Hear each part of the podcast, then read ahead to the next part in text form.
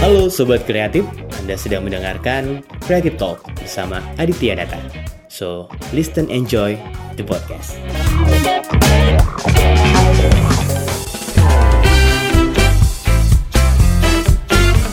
Halo, Assalamualaikum Sobat Kreatif Talk. Hari ini kita kedatangan guest star. Eh, Dia dari pulau seberang.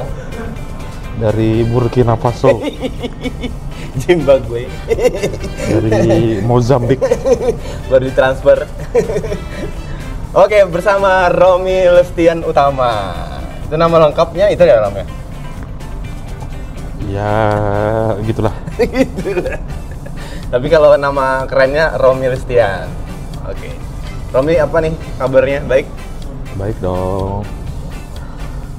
Kita lagi nongkrong di Tanah Merah Masih masalah. Jalan Gatot Subroto. Bisa aja langsung nongkrong di sini enak nih kayaknya. Bisa di endorse. Ditanya manajernya lah. Kita sambil nyantai aja nih Rom. Waduh, karena apa ya? Udah lama juga nggak podcastan ya. Terakhir kapan Rom? Lama. Terakhir itu kalau nggak salah 16 tahun lalu kayaknya. 16 tahun lalu. Project-project itu ya. Project yang ya sekarang masih dipakumkan lah ya. Karena mungkin ada beberapa kegiatan masing-masing personilnya. Cie, personil. ya mudah-mudahan ini bisa jadi apa ya? Jadi langkah selanjutnya mungkin ya. Langkah untuk mundur. Nggak melihat perkembangan sekarang juga kan ya kita tahu lah konten-konten ya tapi kita eh, intinya niatnya adalah kita mau ngebawa lagi sebuah konten yang mungkin berbeda juga sih Berbeda ya. berbeda dan- Different berarti different Ya. ya. Different way ya. memang sebenarnya Data Talk ini kita banyak ngebahas terkait dengan entah itu event musik juga terus ada personal branding terkait dengan public speaker nah ini nih kita akan nanti mungkin ada project yang baru kayaknya Rom ya mudah-mudahan ya Ya doakan sajalah. Ke depannya kita bakal jalan-jalan ke teman-teman musisi. Mudah-mudahan Nah, itu harapannya ya. itu harapannya. Nah, apalagi ya mungkin ke pelaku-pelaku industri industri kreatif Iya, juga iya pastinya benar-benar. Yang tidak lepas juga tadi ya dari event-event. ya betul Musisi juga sebagai pelaku di dalamnya. Yang saling berketerkaitan lah. Benar, saling eh, berkaitan lah. betul sekali. Romi, gimana? Kabarnya? Sehat? sehat dong. Sehat ya? Eh, pause dulu dit sehat dong pastinya. Kalau mm, Adit gimana? Bangsat. Bangsat. Oke, alhamdulillah baik Rom ya. Introducing dulu nih, Romi ini adalah sebagai pelaku juga musisi di dunia kreatif ini. Dia juga dulu sebagai penyiar radio juga.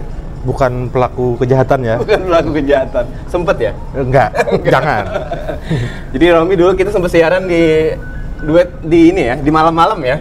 di satu radio swasta di Banjarmasin. GNB Radio kita sebut. Karena tadi apa? GNB Radio adalah sebagai juga salah satu penggerak juga ya, dulu ya.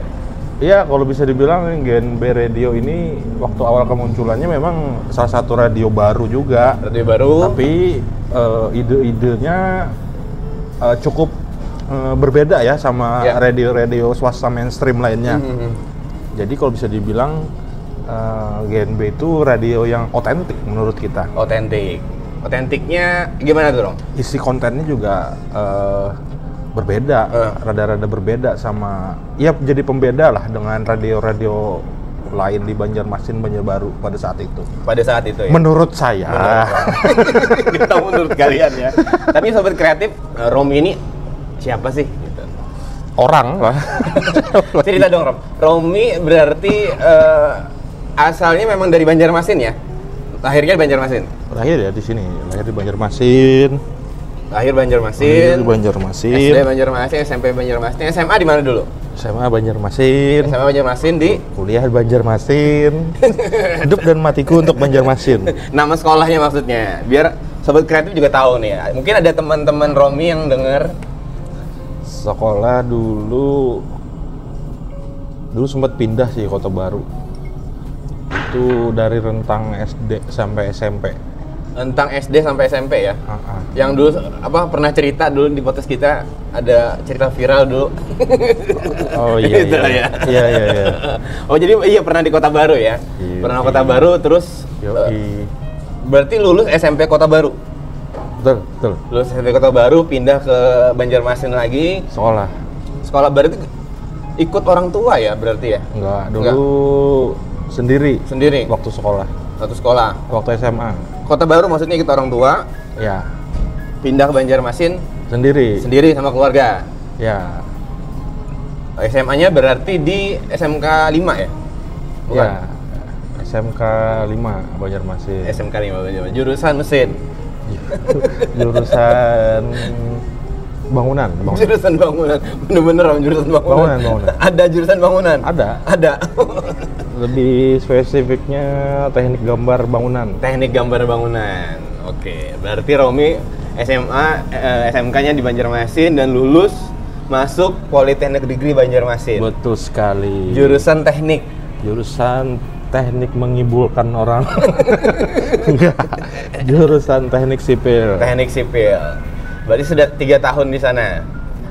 Yoi. Romi berarti eh, di Poliban tiga tahun jurusan teknik. Nah, awal-awal kenal dunia musik dari kapan tuh Rom? kalau musik itu udah dari eh, sukanya dari dari kecil ya memang Dari kecil. kalau suka tapi kalau untuk eh, coba terjun berkecimpung itu dari SM, SMA SMA. cuman bukan ke arah ininya ya bukan ke arah sebagai musisinya dulu Hmm. karena dulu ikut ikut apa sih namanya anak-anak pang gitu lah Anak-anak pang. Ya, dulu dulu ikut itu lagi SMA. Hmm. Jadi ya mungkin karena suka dengan hal-hal berbau eh, musik yang rada ekstrim, Ekstrim, cepat. musik ekstrim. Suka juga dengan pemberontakan.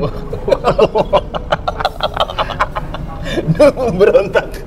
Eh, Oke. karena saat muda kan wajar ya, wajar, kita wajar. jiwa memberontak itu. Jiwa memberontak. Ah, ah, tapi untungnya memberontaknya arahnya ya ke situlah bukan bukan ke arah yang ke narkoba atau apa enggak. Positif ya. Berontaknya positif. Ya lebih kepada eh, kita tidak suka dengan sistem yang Ya. sistem apa ya? Sistem yang membuat kita tidak bisa ngapa-ngapain gitu loh. Ya. Nah, jadi gabungnya di situ dulu. Gabungnya. Di pang berarti kalau misalkan terjun di dunia komunitas pang, berarti Romi dulu anti kemapanan berarti ya? Betul dong. Nggak makan, Enggak makan ya enggak juga. nggak juga. makan sama-sama gitu. Ada uang ngamen. Kalau kalau kalau style berarti ikut anak pang juga ya. Maksudnya kita tahu lah ya nih sobat kreatif kalau pang itu identik dengan ya tau lah Yes. rambut yang kalau dandanan sih eh, ngikutin ya. ngikutin ya. Dandan tapi kalau sampai yang terlalu ekstrim Hmm. banget kayaknya enggak. Ada ada fotonya nggak dulu waktu jadi anak pang? Ada tapi Nanti di sudah ya kalau ada ya. Kayaknya udah nggak nyimpen lagi udah Nggak udah lama udah Berarti udah itu- tahun Awal berarti genrenya itu kalau musik di mana tuh, Rom? Wak- ta- tahun-tahun itu tuh. sebenarnya kalau komunitas punk itu lebih ke circle-nya lebih ke pertemanan sih sebenarnya Pertemanan ya. artinya Hmm. di dalam eh, kumpulan itu tidak memang mayoritas memang eh, musiknya memang musik punk Ah. cuman sebagian juga ada teman-teman yang eh, ikut gabung Hmm. walaupun musiknya juga nggak punk ada yang sebagian ada yang metal, Metal. juga ada juga eh, sebagian yang ya pokoknya musik-musik ekstrim lah nah tapi eh, ngumpulnya kebetulan Hmm. eh, satu tempat yang sama kebetulan Skenanya waktu pang Yes. itu dulu memang ini ya. Memang berarti itu tahun 2000 berapa? Om? 2000 Wah, 2000-an awal lah itu 2000-an awal ya. Hmm, 2000-an awal Lagi rame-ramenya skena juga berarti ya itu. Yap, lagi waktu nongkrong masih Hmm. nggak ditangkepin polisi. belum belum belum belum belum se ekstrim itu dulu. Jadi saat itu masih oke oke aja saat itu ya.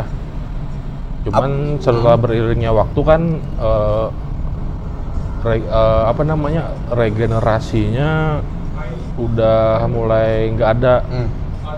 mungkin ada masih ada cuman eh, mereka tidak lagi kalau untuk yang sekarang ya Aha. kalau kita lihat sekarang kalau untuk nongkrong di pinggir jalan udah di Banjarmasin udah hampir nggak pernah terlihat lagi Kalau dulu memang ya, kalau dulu memang iya kita tahu lah kalau misalkan di belakang eh, hotel A, Iya. Gitu. ya dulu kan setelah ditarakan Hmm, itu Tarakan. di di apa namanya di disuruh jangan ngumpul di situ sama aparat lalu Heeh. mereka pindah ke Arum dulu Arum. Arum, hotel Arum. Nah dulu di Arum. Nah setelah di Arum, mungkin karena disuruh geser lagi sama polisi aparat, Heeh, jadi sampai saat ini memang jarang terlihat. Jarang terlihat. Ya mungkin masih ada, cuman mungkin di mana gitu ya. Cuman untuk yang di tempat umum udah jarang sekali nih. Jarang sekali ya. Eh masih dengerin apa tuh berarti kalau tahun segitu ya?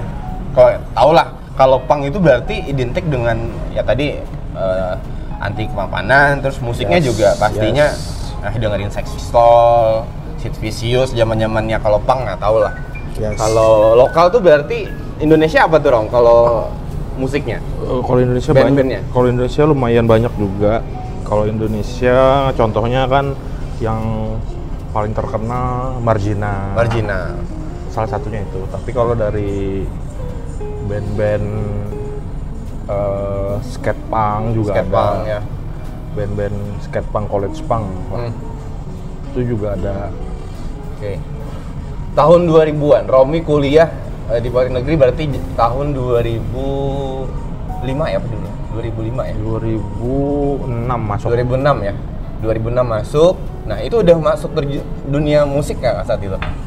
Saat itu jadi kalau untuk musik itu dari dari lulus sekolah itu udah mulai mulai mulai nyoba-nyoba ngeband.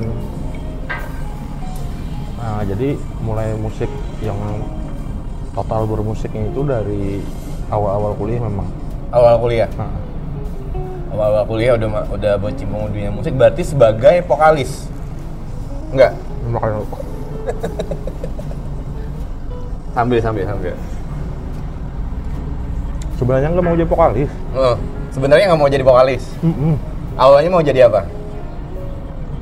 Main bass mungkin, main drum mungkin. Memang dari dulu nggak tertarik main gitar. Memang Jadi mau main bass sama drum. ya Drum. Ikut kursus juga berarti enggak? Atau didak Belum, aja? belum. Belum. maksudnya sambil jalan sambil, Sambil belajar jalan. Band pertama namanya apa, Rom? band pertama pang-pangan juga lah Pang-pangan juga ya. Mm-mm. Berarti dulu rame juga ya skena-skena maksudnya dalam artian eh, panggung panggung musik Iya. dulu. Mm-mm. Kita tahu lah dulu waktu mau manggung kita harus bayar Iya, di event-event bayar regis eh, ya kan? bayar regis kan dulu ya. Sekarang Iya. dibayar gitu ya. Eh, memang ya memang seperti itu dulu. Oh, jadi dulu. memang eh, band-band regis hmm, main. Main. Pulang. Dua lagu biasanya dua lagu. Kalau enggak tiga lagu pulang gitu ya. Biasanya kayak gitu dulu zaman zamannya bagi stiker gitu ya. Bagi stiker salah satunya Stiker. apalagi ya merchandise kalau merchandise sih rata-rata bikin ya bikin ya Mm-mm. karena memang dulu ada komunitas yang juga menggerakkan oh bikin stiker yuk dulu kan lagi booming boomingnya distro juga distro apalagi distro itu punya temen Hmm. jadi kan bisa nitip kaset di Ya, situ ya, nitip- benar, benar, benar. nah, saya nitip eh, merchandise band kita Ya, ya. nitip nitip eh, itu apa sih CD CD kaset dulu masih tape ya Hmm, masih tape. tape jadi nitip kaset tape Hmm.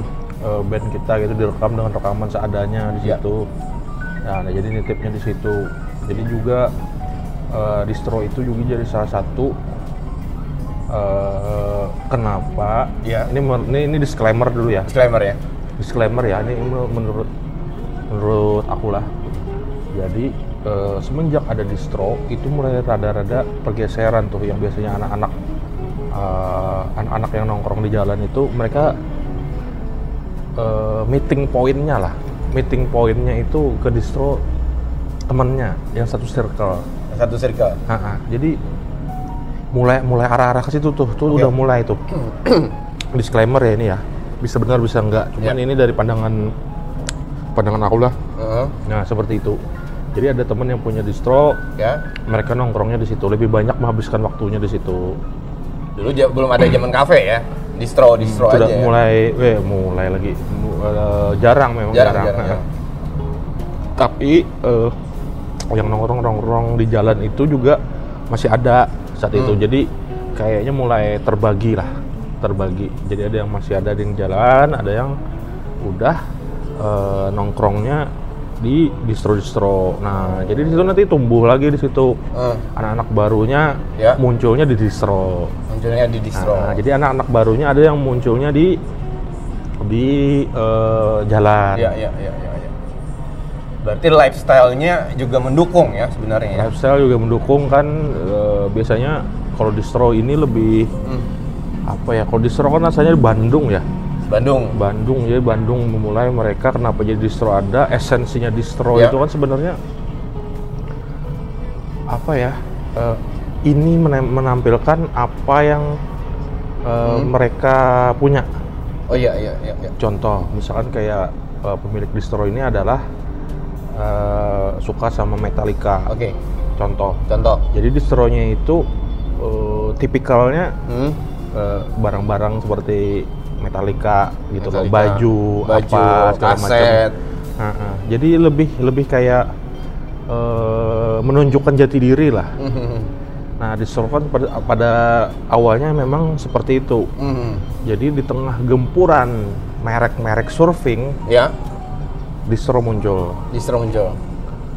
dengan brand sendiri, merek sendiri, Mereka sendiri. yang jelas yang pasti autentik ya kan yang tidak bisa disamai sama eh, toko-toko baju atau factory outlet atau swalayan karena bisa ditemuinnya cuma di distro itu doang Iya, iya, iya, iya, iya. nah itu dulu kan gempuran eh, kain-kain surfing kan lumayan kan ya Iya, lumayan banget dulu. Ah, Apalagi zaman awal-awal tahun 2000-an. ah, ah. esensi apa eh, yang brand-brand surfing ini juga membawa maksudnya memasarnya juga banyak ya ya sasarannya luas juga sasarannya kan. luas juga Nah, karena juga mungkin karena eh, ini kan tergantung saku ya, Hmm, tergantung dompet. Ya. Karena kan barang surfing kan lumayan branded ya. ya.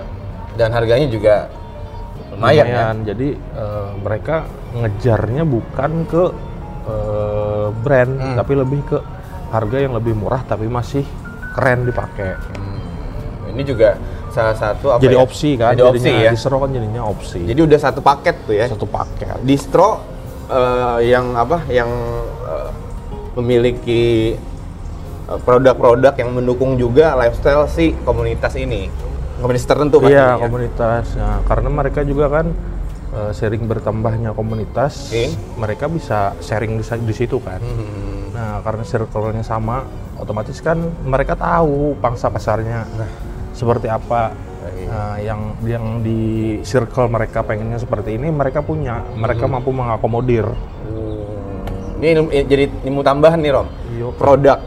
Jadi ada brand. Kalau misalkan kamu nih sobat kreatif punya brand yang pengen ditumbuhin, eh, entah itu di mana kalian rangkul komunitas salah satunya ya. Iya betul banget. Sebagai pendukung brand kalian juga menguatkan brand kalian juga. Misalkan contoh nih kita tahu sekarang ada sepeda, sepeda juga punya komunitas. Romi salah satu pegiat komunitas juga di sepeda yang mereknya sama satu komunitas. Itu juga mendukung juga ya di Iya sana ya.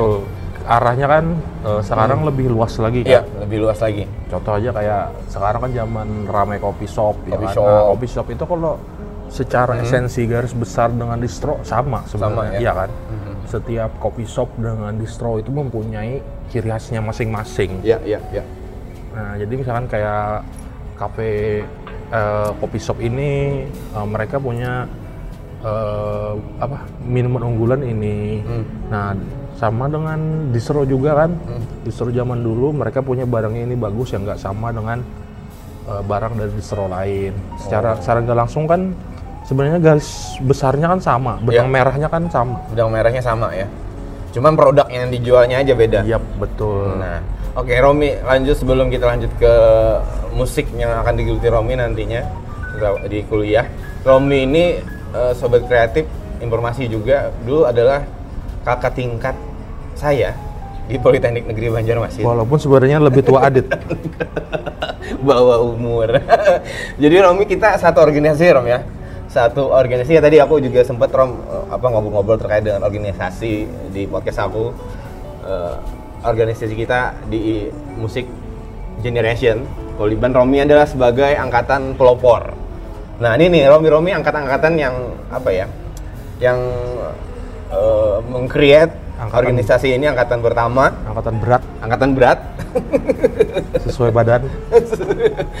Jadi Romi nih, nah jadi kenal di situ kita organisasi kenal, terus kita satu radio juga, satu radio, Satu perusahaan satu perusahaan di BUMN sebagai marketing, terus misah. terus bisa ya. Tapi apa ya tadi namanya silaturahmi kita tetap saudara juga. eh, karena satu profesi dulu sampai satu profesi dan memang sampai sekarang juga alhamdulillah silaturahmi juga tetap berjalan ada beberapa proyekan juga pernah kita eh, jalanin dan mudah-mudahan ini juga nanti jadi proyekan yang baru lagi ke depannya karena ada misi tertentu nantinya ya Ya amin misi bunuh diri lah. si bunuh diri ya. Makanya tadi kan kadang ini ya kita melihatnya eh, sebagai orang yang kreatif. Maksudnya orang kreatif ini apa pun kondisinya sekarang apalagi ini sekarang banyak sekali konten-konten kreator Dan, dan juga kalau bisa dibilang kan zaman sekarang ya eh, era digital itu Bener. kan benar-benar sangat terbuka ya kan. benar sekali. Jadi bermacam industri pun bisa masuk di Ya, situ. ya, ya, Nggak cuma dari industri yang uh, mainstream, yang anti mainstream juga kan ada. benar, Contohnya kayak industri kreatif juga kan sekarang juga lumayan kan. Lumayan. Kayak uh, admin Instagram untuk produk, Eh. ya kan. Dulu kan nggak pernah ada yang nyangka tuh ada profesi kayak gitu tuh. Ya, Sekarang sudah jadi ada profesi. ada profesi. Yang dulu Instagram cuma buat galeri-galeri aja, galeri poya-poya, galeri poya-poya lagi, galeri ini ya maksudnya galeri-galeri kita. Tapi sekarang ya tadi gimana kita sebagai pelaku kreatif ini membuat atau meng-create eh, sosial media ini menjadi salah satu ladang kreatif kita gitu. Iya betul sekali. Artinya kemajuan zaman pun kita harus uh, ngikutin ya. Ikutin trennya itu dia. Oke Romi lanjut lagi ke Romi nih. Romi di Poliban berarti eh, tiga tahun dan punya band saat itu yang aku tahu punya band ya. Saat itu udah punya band. Sebelumnya eh, gabung di HSR tuh udah punya band nggak? Sebelum gabung ke HSR? Ada. Oke. Ah HSR nih eh, band Romi ya. Jadi Hitseeker Rocket. Jadi band Romi yang udah bukan punya bukan merek velg mobil ya. bisa dibilang belum ada yang ini nggak ada yang beranggapan itu merek mobil kan juga HSR. oh, jadi sebelum punya band HSR ada band Ada. sebelumnya nggak Rom? Ada ada. alirannya apa Sempat main eh, arahnya ke college punk sih. nah itu tuh kalau kalau di Indonesia bandnya band apa tuh Rom? Yang sobat kreatif tahu lah Ah lebih enaknya nih, ah, lebih en- lebih apa namanya? Lebih ingatnya ke band-band era itu sih ya. hmm. Kalau bisa dibilang band dulu yang masih aktif sekarang kayak Rocket Rockers mungkin. Rocket Rockers Ah, ah, skate Rocket Rockers. punk Ya, kalau bisa dibilang semacam Vivi Gaskin, Hmm. tapi tanpa dok tanpa bukan tanpa synthesizer. Mhm. Kalau Vivi Gaskin kan bisa dibilang power pop, Power power, pop. pop, power pop. tapi kalau Rock- eh, Rocket eh bukan Hitseeker Rocket bukan Rocket Rockers ini berarti kalau nggak salah pakai synthesizer juga Rom Iya, akhirnya kan. Hmm, akhirnya Nah, tapi habis itu nggak nggak pakai lagi. Karena mungkin ngikutin zaman juga ya. Ngikutin zaman juga ya Karena pada saat itu trennya lagi rame yang kayak gitu. Iya iya iya iya. iya. Nah, Tapi awal-awalnya nggak pakai synthesizer ya? nggak pakai dulu. Nggak pakai. Oh jadi arahnya ke situ dulu nih, genrenya Romi nih. Terus masuk ke ASR. ASR tuh terbentuk tahun berapa tuh Rom? 2007. 2007. Personilnya siapa aja dulu? Personil awal itu aku, ada vokalis satu lagi, kemudian uh, vokalisnya yang satunya Adi namanya Ya. terus basisnya ada Inyong Hmm. Inyong sekarang dia ngeband sama Hicks Sama Hicks, terus itu ada Agus gitaris Agus, ada eh, Isan di drum ada siapa lagi ya Eh, Rian Rian Aming Rian Aming. Oh nah, iya. Bantas Burger iya. Pantas Burger. Oh, jadi dulu eh, personilnya dibentuk tahun 2007. Itu berarti udah udah rekaman apa belum, Rob? Cuman terbentuk dengan nama It's a Rocket, panggung ke panggung bawain lagu orang, gitu ya.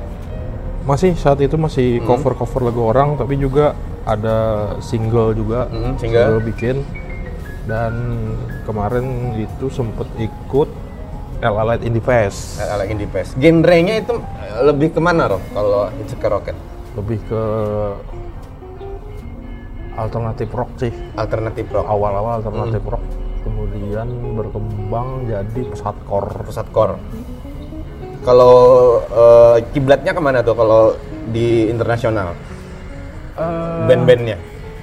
dulu masih seneng mainin Dius, Yus, Seosin, hmm. uh, Underwood lebih-lebih ke situ sih arahnya dulu arah dulu awal-awal ya. awal 2009 baru Pusat core, eh, ningkatin skill Hmm. mulai-mulai mainin metalcore metalcore. 2009 Tapi udah udah udah, udah dari single ya berarti ya? ada single juga 2009 itu pas pas eh, Ferry masuk Mm-mm. Ferry masuk jadi synthesizer jadi keyboard Synthesizer. jadi programmer Mm-mm. Ngisi-ngisi banyak eh, Eh, efek loop-loop. juga di sana, loop-loop. nah itu Ferry masuk itu arahnya udah main ke metalcore itu Jadi membuat apa musikalitas ASR ini lebih lebih apa ya? Lebih berwarna ya lah ya. Eh, yang paling jelas kan eh, kita nggak mau stuck di situ aja kan Benar. Mengikuti zaman juga biar nggak ketinggalan ya. ngikutin zaman dan juga eh, masa skill gitu-gitu aja ya kan Cie. harus ditingkatin juga kan Mm. nah itu Berarti itu album ya, kalau nggak salah. Album pertama berarti ya? belum, Belum ya? belum Mini album mini album itu di 2012 2012. Lepas single banyak Eh, terus eh, mau apa lagi nih Hmm.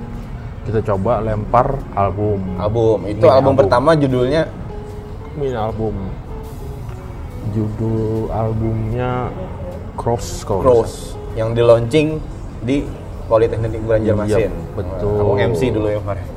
Ah, ah, Mayan itu laku sekitar 100 keping itu memang kalau apa ya, secara apa secara launching band indie keren juga tuh yang ya kalau bisa dibilang untuk Banjarmasin pelopor lah. Pelopor lah ya. Ah, HSR jadi pelopor. ASR jadi pelopor dan itu apakah itu sebelum ini Rom? Sebelum ada SBS atau sudah SBS oh SBS 2010 SBS 2010 kan ya? Dan itu eh, apa album kompilasi beberapa band yang tergabung di sana ada lima band kalau nggak salah ya? Ada empat. Ada empat ya ada Monster Jelly, The Ringing, HSR dan juga ada Indio. Yes New Day Sofer. New Day Isoper ada empat band yang di launching dan tergabung eh, di apa di SBS South Borneo Squad. Kemarin juga sering panggung-manggung juga di beberapa event indie di Banjarmasin dan juga sekitarnya Banjarbaru juga sempat. Dan itu sempat juga kalau nggak salah beberapa tour di kota lain nggak salah kita sempat main di Jakarta Jakarta sempat main di eh, Banten hmm. main di Palangkaraya juga Pang- Pangkalan Raya gitu ya itu pengalaman gimana Tom? Tuh ada kayaknya ada ada ada cerita unik waktu tour kemarin itu. memang memang kalau atmosfer memang beda, Beda ya? beda banget Bedanya maksudnya beda di Banjarmasin atau di Yes, kota-kota lain? ya ya? beda atmosfer Mhm. eh, skenanya beda Oke. sudah jelas Eh, kalau bisa dibilang kalau dibanding daerah kita daerah Hmm. sana lebih pada saat itu untuk band di daerah eh, Jakarta Banten itu mereka udah punya manajemen Hmm, Nah, sedangkan di Banjarmasin belum sampai tahap itu belum sampai tahap itu. belum sampai tahap Cuman recording, manggung ke panggung, itu. untuk ini ya Hmm. untuk band indie, band ekstrim ya yang ekstrim ya. Ah, band ekstrim Hmm. Untuk band ekstrim di daerah Banjarmasin, Banjarbaru sekitarnya itu belum belum ada yang bermanajemen. Nah ini menarik nih manajemen ya. Kita tahu ya waktu eh, aku juga mengikuti apa eh, perkembangan eh, musik indie di Banjarmasin sampai Romi juga launching segala macam ikut juga di sana melihat prosesnya, ikutin prosesnya. Memang kita apa ya gotong royong ya, Betul. lebih ke gotong royong. Saat si apa band ini mau launching, kita bikin konsepnya rame-rame, kita kerjain apa eksekusi di lapangan rame-rame tanpa ada manajemennya. Ya itu bisa dibilang memang asas punk kan seperti itu. Ya, DIY ya kan. ya, ya. Do it, do it yourself. Mm. Ya itulah karena eh, dengan banyaknya keterbatasan, tapi tidak eh, tidak menutup ruang gerak berpikir kita. Ya, ya, ya, ya. Walaupun dengan keadaan yang terbatas, Oke. Tapi bagaimana caranya eh, lingkup ruang lingkup yang terbatas ini bisa kita maksimalkan. Iya. Nah, salah satunya eh, kita berkolaborasi saat itu Hmm. dari sisi bandnya, dari sisi eh, teman-teman panitia yang akan menggarap, Ya. kita berkolaborasi dan eh, sama-sama nyari titik tengah supaya acara ini bisa eh, lancar berjalan gitu. Dan alhamdulillah kan eh, berhasil ya, kalau bisa dibilang berhasil berhasil pada saat itu karena eh, HSR juga bisa dibilang untuk daerah Banjarmasin salah satu bukannya nyombong ya, Enggak. bukannya nyombong nih. Hmm. Tapi artinya mau nyombong gitu ya. enggak juga. Sebenarnya bisa Iya, kalau iya, orang iya. lain mengerjakan Iya, bisa. iya, mungkin bisa, bisa. mungkin pada saat itu kesempatannya HSR yang punya Ya, ya, gitu. ya, ya, ya. Jadi eh, kalau bisa dibilang HSR pelopor band ekstrim di Banjarmasin yang ngadain launching Ya. bisa dibilang. Tapi mungkin sebelum-sebelumnya mungkin sudah ada juga, Mm-hmm. tapi mungkin yang enggak terlalu terekspos mungkin ya. Ya, ya, ya. Mungkin. Nah, kalau HSR kebetulan eh, kita eh, terekspos dan masuk media juga kebetulan media koran juga kemarin. Jadi eh, lumayan lah, Lumayan lah ya. lumayan signifikan lah hasilnya. Jadi perbedaan tadi eh, skena di Banjarmasin dan juga di luar kota Banjarmasin Iya, berarti betul. sangat berbeda. Di luar kota itu sangat apa ya termanage sekali. Iya, karena- siapa di bagian promonya siapa sudah ada orangnya. Ya karena gini dit, eh, itu pola pikir sih ya karena Hmm. bagi aku pribadi aja dulu yang namanya manajemen itu adalah band-band mayor, mayor label, Hmm. yang punya label, yang punya uh, tim manajemen Iya, benar sendiri. Uh, jadi menurut yang ini karena uh, literasi yang nggak banyak ya, jadi pola Pada zaman itu ya. pada zaman itu jadi aku menurutku untuk band uh, ekstrim itu nggak perlu yang kayak gitu oh ternyata Hmm. di skena luar di daerah Jakarta di daerah intinya daerah Jawa lah mereka sudah menerapkan hal-hal seperti itu untuk band Hmm.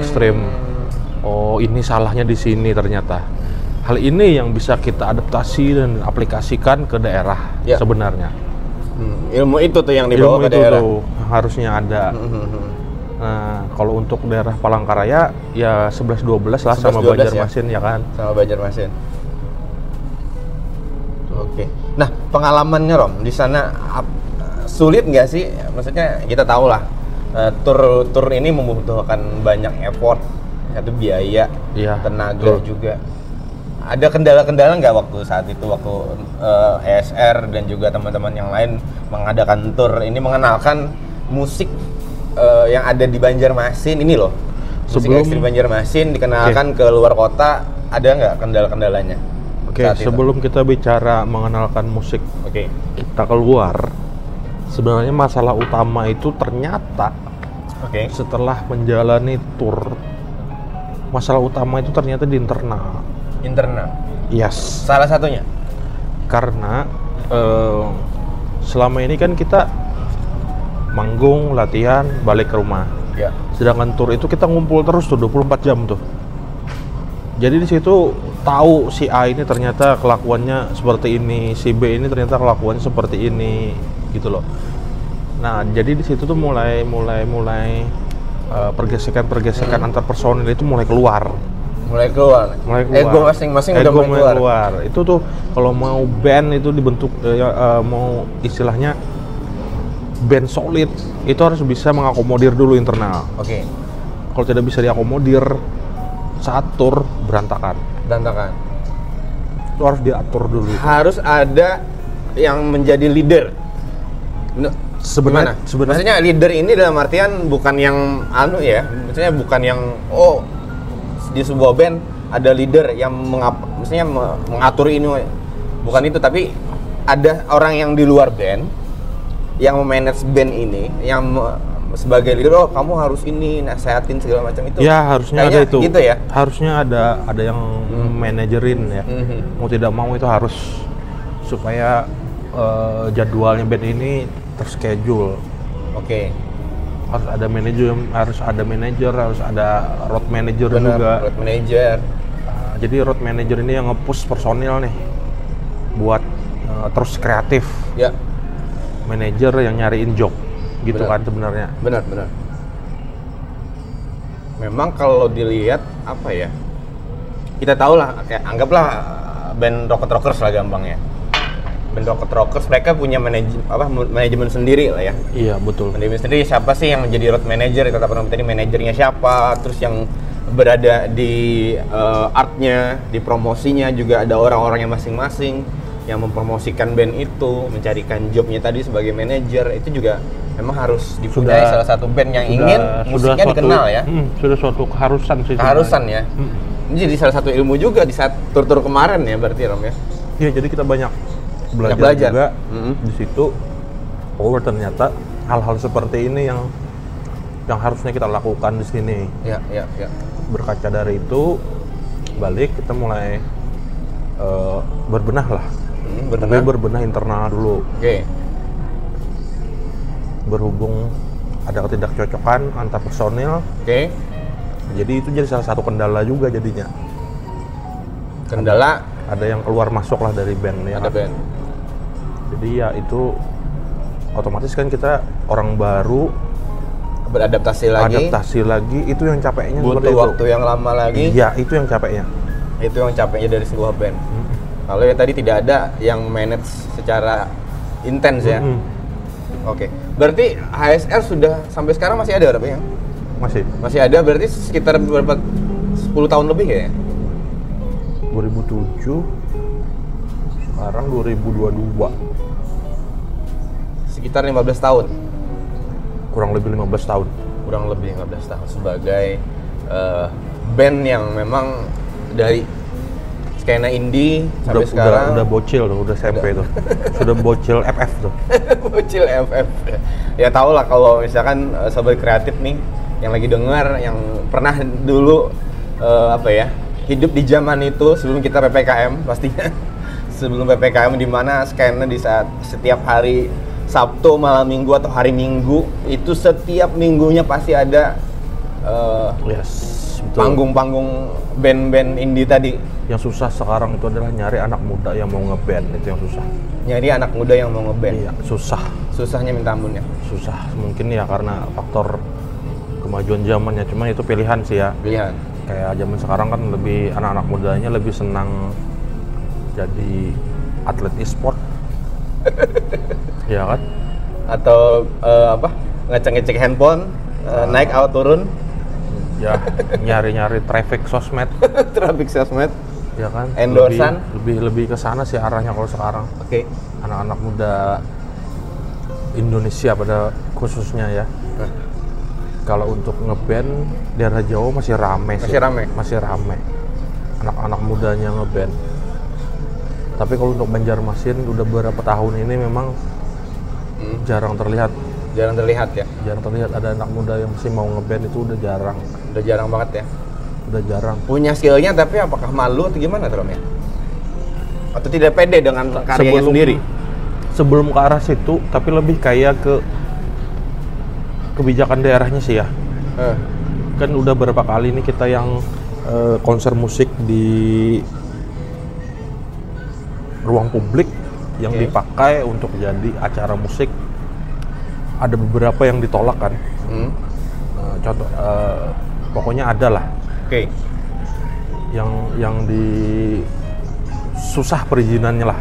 Kalau mengadakan event musik karena dari misalkan eh, ada event musik di gedung ini gedung A misalkan nah tapi setelah beberapa kali main selalu rusuh atau selalu apa itu yang bikin eh, ada peraturan Hmm.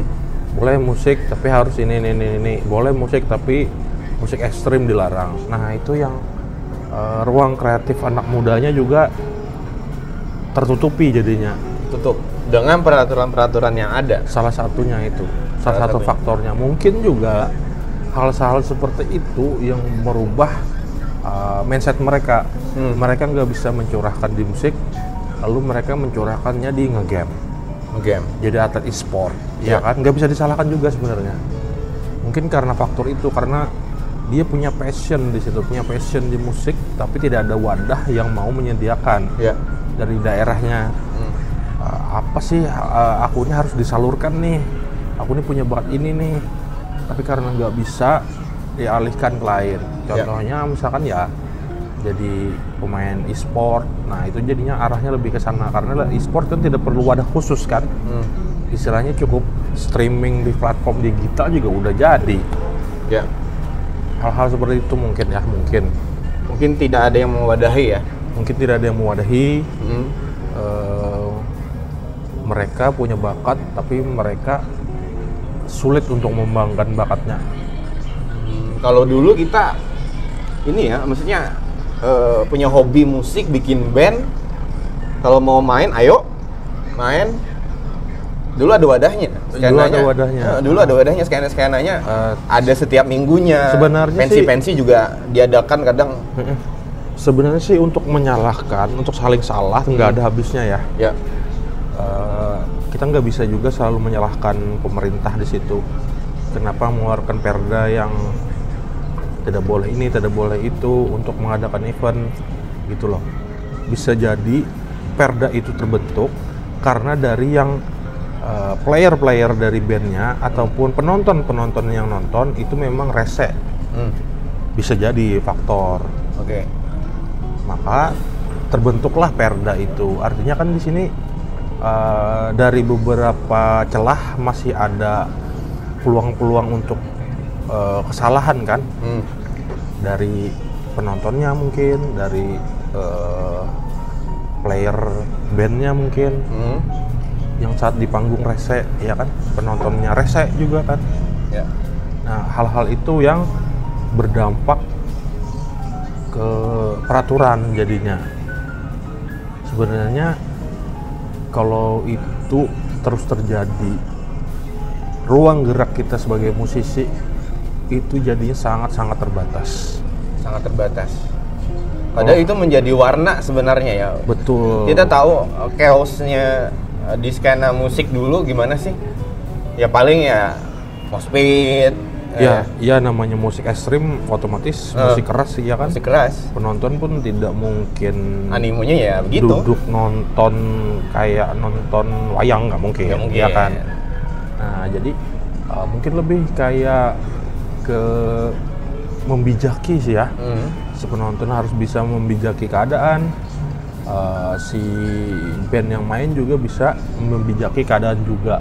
Kalau menurutku kalau hal ini sama-sama jalan, Hmm. uh, kita bisa kok jadi kayak di luar negeri yang Oke. musik boleh keras tapi animo di dalamnya, atmosfer di dalamnya itu aman. Memang lebih eh, larinya lebih ke mindset kita sendiri sih kembali sih ya.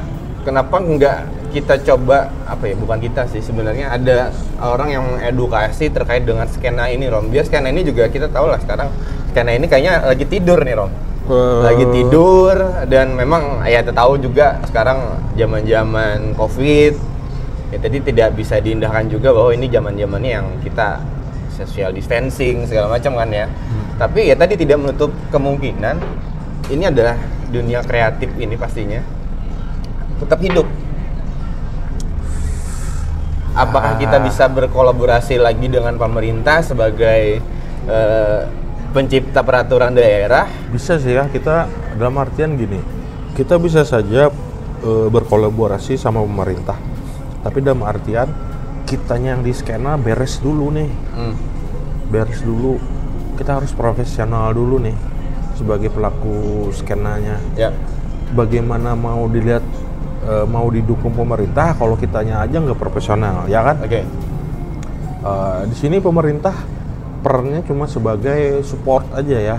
Jadi tapi lebih kayak kembali ke kita dulu nih kalau kita mau eh, sesuatu yang wah lagi mau kolaborasi dengan pemerintah, pemerintah mau dukung kembali ke kitanya dulu nih harus kita benahi dulu nih di dalamnya nih Eh, dari orang-orangnya, dari sumber daya manusianya, dari dari manajemennya, pokoknya perbaikin dulu yang apa yang kita bisa di dalam skena itu. Kalau kolaborasi itu sih kayaknya hal yang mudah sih ya selama pemerintah per- sudah percaya sama kita. Hmm. Dan kita pun juga eh, supaya pemerintah percaya dengan kita, kita pun harus punya hal-hal yang mendasari atau bukti-bukti yang mendasari bahwa apa sih yang harus aku dukung kata pemerintah ya Iya. kan? Buktinya apa dulu nih kalau memang perlu didukung apa yang sudah bisa kamu kasih untuk daerah ini ya kan? Gitu kan? Nah hal-hal itu yang harusnya bisa kita jadi goals kita lah Mhm. untuk saat ini. Untuk saat ini. Iya. Nah, kita tahu eh, kembali lagi nih lah ya. Si ada teman kita juga si Ayub si Manjuntak. Kesepil lagi nih. Kesenggol lagi nih si Ayub. Dia tuh kan apa ya punya pergerakan entah itu disebut komunitas atau apa mereka eh, mereka bergerak di dunia skena yang memang kita tahu dari media kolektif terus eh, Iya. support-support juga eh, band-band indie yang mau apa mau mengumpulkan musik mereka gitu intinya industri kreatif sih lebih ke situ sih kalau si Ayub gitu ya. ya, konsen Ayubnya. Nah, sekarang dia tuh jual konsen bagaimana sih menghidupkan skena yang dulu sempat hype di di Banjarmasin dan sekitarnya yang sekarang memang tertutupi dengan ya sekarang kita nongkrongnya ke kafe gitu loh. Kalau dulu kita nongkrong setiap malam minggu, hari minggu kita pasti ada tu- tujuan sekolah sini ngadain pensi, kita datang. Kafe ini eh, apa ada suatu tempat ngadain eh, apa pertunjukan band indie, datang ke situ tiap malam Iya, minggu heeh. itu kan apa animo sekarang nggak ada lagi tuh malam minggu kita nongkrongnya di kafe. Eh, Animo itu ada sih sebenarnya. Dit, cuman tidak se-hype dulu. iya iya maksudnya itu. Nah tujuan dari Ayu kemarin kita ngomong-ngobrol kita mau hidupin lagi nih skena lokal. Ya itu sih sebenarnya apa yang Ayub pengen juga apa yang kita pengen juga sebenarnya ya kan. itu kan. Makanya dia tuh mengedukasi anak muda anak muda dia mewadahi anak muda di Banjarmasin dan sekitarnya ini ayo kita rame-rame. Ya. ini ada ada wadah namanya Bilik Bersenyawa kita support eh, dengan beberapa manajemen dan edukasi di sana gimana sih bikin skena musik yang bagus dengan tertata rapi dengan adanya art-art di sana kolaborasi dengan siapa pun bisa Ya sebenarnya juga eh, balik lagi sih ya. Hmm, Kalau kita pengen sesuatu itu maju, ya balik lagi ke kitanya dulu sih ya. Eh, balik lagi ke skenanya, balik lagi ke SDM-nya.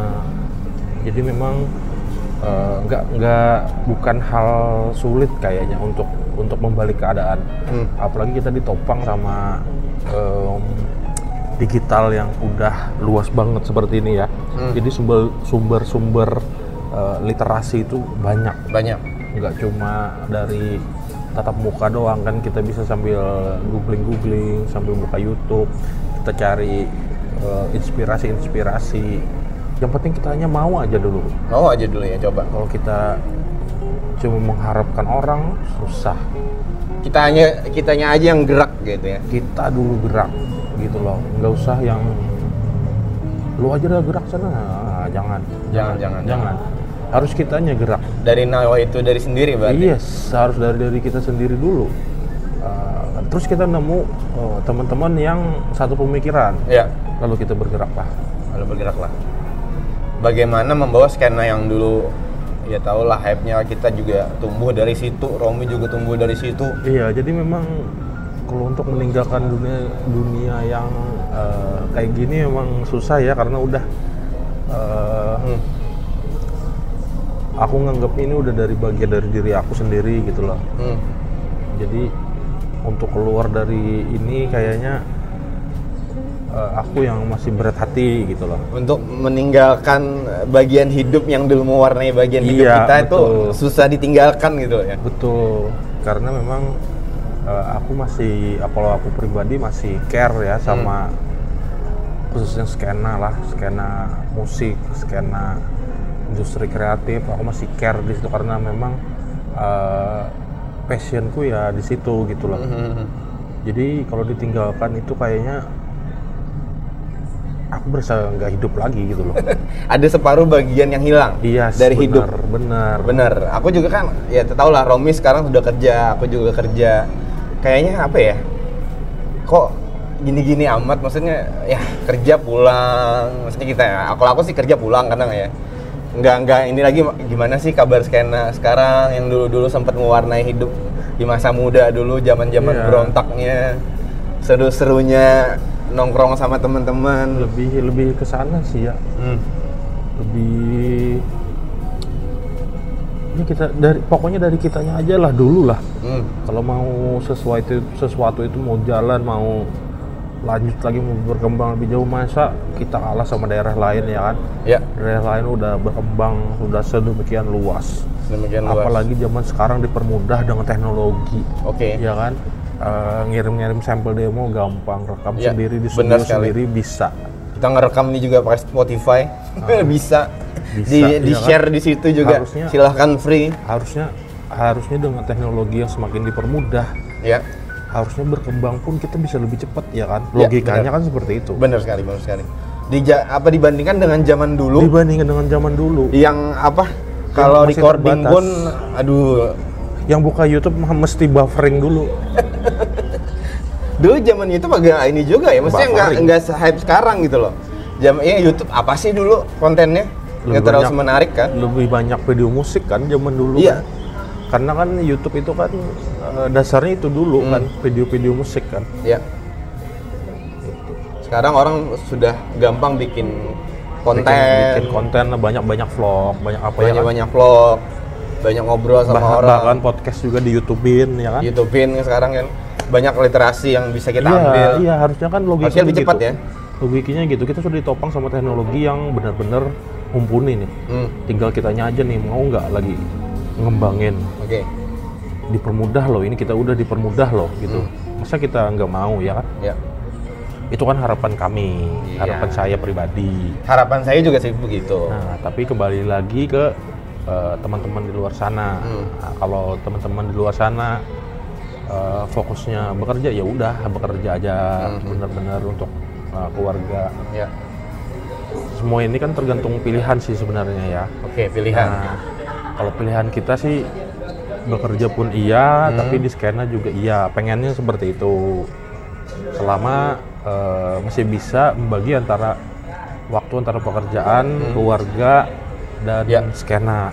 playground lah Ya, teman bermain kita lah iya ya betul. tadi lah tahu lah Romi kerja siapa pun maksudnya aku juga kerja kadang ada rasa jenuh ya ada ide kreatif yang harus dituangkan Oh ya, kalau namanya pilihan ya kita nggak bisa maksain ya. Hmm, Namanya pilihan seperti itu. Tapi kalau kita boleh nyaranin, kalau memang uh, dulunya di dunia seperti ini, hmm, yuk kita sama-sama yuk gitu. Yuk. Kalau memang masih ada niat dari hati ya, Mhm. yuk kita sama-sama kita bangun.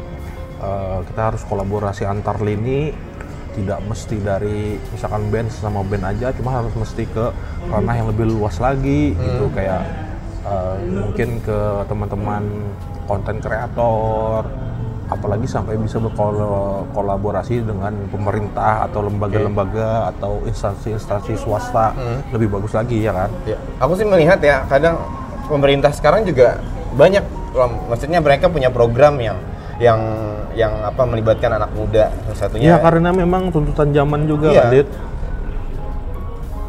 tuntutan zaman ya tadi kadang apa ya tadi kita melihat kalau misalkan dari dari segi pemerintah aku lihat sekarang juga mereka lebih apa ya lebih banyak juga support support dalam artian ya tidak secara langsung sebenarnya sih. Dari segi olahraga misalnya tadi esport dia sekarang lagi anak muda didukung banget sama sama pemerintah terkait. Dinas terkait juga mendukung sekali apa yang namanya kegiatan-kegiatan positif dari anak muda sekarang.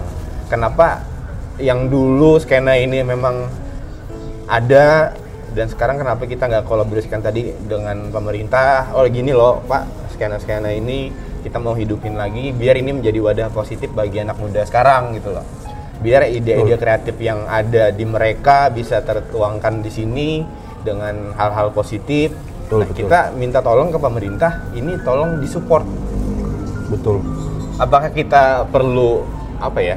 Perlu bertemu, duduk bareng sama pemerintah seperti- atau kayaknya sepertinya- seperti itu ya? Sebenarnya bisa sih ya. Kita lebih ngomongnya ke arah yang dinas yang berwenang, dinas Iya. yang berkait, yang terkait. Aku kemarin Oh. juga kalau nggak salah sempat ngobrol sama teman-teman BNN. Mereka sangat mendukung, apalagi terkait dengan uh, edukasi-edukasi edukasi. terkait dengan menjauhi narkoba, Iya, dengan benar. adanya ya Karena tadi bisa masuk kan. bisa Nah, masuk. Karena Anak muda sangat dekat Iya, dengan benar. musik. Iya. Salah satunya ya. Iya. Dengan musik kenapa kita di saat nanti uh, ada event musik itu mereka masuk tuh di sana untuk penyuluhan terkait dengan hal-hal positif biar menjauhi narkoba. Iya, HSR juga pernah Hmm. main sebelum covid ya. Oke. Itu bener-bener sebelum covid banget itu. Event terakhir, eh bukan terakhir sih ya. Lebih ada satu event yang diselenggarakan sama BNN. Nah kita kemarin ikut berkontribusi di situ. Oke. Uh, dan menurut kami hal-hal uh, seperti itu yang memang kita perlukan saat ini. Kita harus kolaborasi yang lintas. Pokoknya jangan terhalang batas apa pun sih ya. Hmm. Contohnya kayak Skena berkolaborasinya dengan BNN itu salah satunya salah satu solusi yang bisa dicapai untuk saat ini. Oke. Penontonnya yang nonton banyak dari BNN bisa Hmm. mengkampanyekan untuk menghindari narkoba. Benar. Lebih tepat sasaran sih seperti itu. Berarti itu ya, Rom. ya? harus seperti itu sih kita jadi harus kolaborasi Oke. antar antar lini lah Oke. jangan mentok kolaborasi untuk sesama eh, pelaku skena kayaknya pola pikir seperti itu harus harus di eh, lebih dikembangkan lagi Oke. Lebih dikembangkan lagi biar apa? Pemerintah juga ada porsinya di situ ya. iya betul Aku juga kepikiran, Rom. Kenapa aku ngobrol sama Ayub juga? Yup, kenapa sih nggak nggak pemerintah diajak duduk bareng? ya. Kita ngobrol sama-sama karena memang niat niat dari awalnya Ayub juga membentuk uh, bilik bersenyawa. Ya tadi mewadahi semua teman-teman kreatif yang ada di Banjarmasin membuat sebuah karya. Betul. Nah, dengan adanya event di sana juga ada art juga ada kesenian di sana. Kenapa nggak menggandeng pemerintah sebagai uh, supporting atau pendukung iya memang itu sangat diperlukan sih sebenarnya kata Ayub ya tadi kita perlu orang yang menyuarakan itu ke pemerintah gitu loh tapi caranya yang mereka agak susah loh ya wajar mereka susah Dit, karena mereka tidak menguasai Dit. nah Nah, yang menguasai kan kita. Nah, di situlah peran kita. Kita bisa berkolaborasinya di situ. Mereka yang menyediakan wadah, kita yang mengisi di situ. oke Uh, mereka bisa mengkampanyekan uh, dari mereka Oke. ke anak muda, dan anak muda dapat animo Hmm. dari pertunjukan musik misalkan. siap ya. boleh tuh boleh tuh nanti kita bikin jadwal deh bawah kayaknya ya Su- suatu saat nanti kita akan kita akan sowan ke beberapa apa beberapa eh, beberapa instansi yang memang support dengan skena yang ada gitu loh siapa tahu nanti kita ke kantor BNN gitu ya Iya. ngobrol sama eh, sama apa kepala BNN terkait Ya. dengan gimana sih eh, cara BNN masuk ke dunia anak muda untuk mencegah yang namanya penyebaran narkoba di sana kapan-kapan kita bisa ngobrol ke sana Iya, ya iya. Eh, harus ini sih harus anti mainstream sih misalkan kayak Hmm. pelaku skenanya berkolaborasi sama eh, distako mungkin ya benar Nah, benar itu harus gitu tuh ide-ide seperti itu tuh jadi eh, jadi bikin orang penasaran tuh oh jadinya kayak gimana nih? Nah gitu. Itu kan yang yang kita cari itu kan seperti itu tuh. Hmm, benar benar benar. Ah, jadi orang merasa ke-trigger terus kepancing mau lihat karena penasaran. Nah di situ tuh kita masuk tuh. Dan ini juga mengundang investor-investor yang lain perusahaan-perusahaan yang punya betul. CSR CSR ini nih. Betul. Perusahaan yang punya kepentingan yang mereka pastinya setiap program setiap tahun mereka ada CSR Betul sekali. itu investor akan masuk akan melihat oh ini nih mereka Ya. bisa masuk branding di sana Yang selama ini ranah Ya. yang tidak mereka sangka bisa Benar. masuk, ternyata bisa bisa dimasukin. lewat anak muda tadi Nah, anak muda dia. generasi yang nanti akan menyokong Indonesia yang ke depannya ya Betul sekali.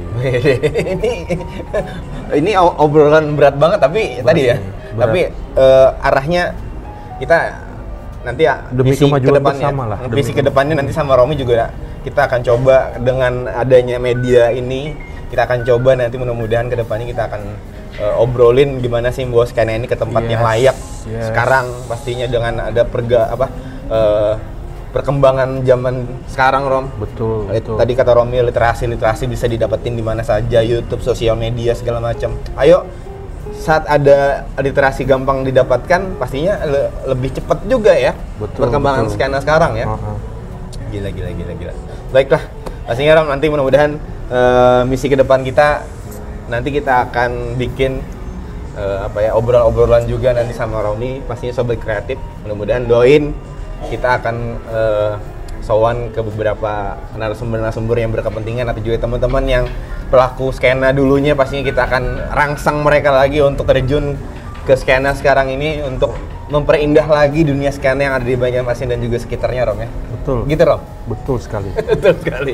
Terakhir Ro- Romi, closing statement Romi nih. Atau ada pesan-pesan nggak buat sobat kreatif? Eh, pesennya mungkin cium batis mama, mau keluar rumah. jangan lupa bahasa assalamualaikum, jangan lupa makan. Nanti Kayak sakit. Eh, itu sih harapannya. Eh, Hmm. semoga eh, ini bisa menjadi salah satu eh, media ya Oke. yang bermanfaat bagi orang banyak. Amin amin ya Nah, Allah. itu aja sih. Memang sih niatnya begitu Rom. Membangun eh, apa konten ini niatnya itu awalnya. Kita tidak apa ya, maksudnya tidak tidak muluk-muluk sih sebenarnya. Kita sudah bekerja masing-masing bekerja. Ada ada niatan kita bermanfaat bagi orang banyak. Betul sekali. Itu Dengan sih. adanya konten ini mudah-mudahan ini juga bermanfaat bagi orang banyak. bisa menjadi sumber inspirasi, inspirasi menjadi sumber ladang pahala juga bagi si pengisi kontennya juga. Iya, betul. karena ilmu tadi kalau tidak kita berikan kepada orang lain ilmu itu tidak bermanfaat. Iya, betul sekali. oke terima kasih banyak Romi Lestian Utama untuk obrolannya di siang sampai sore ini.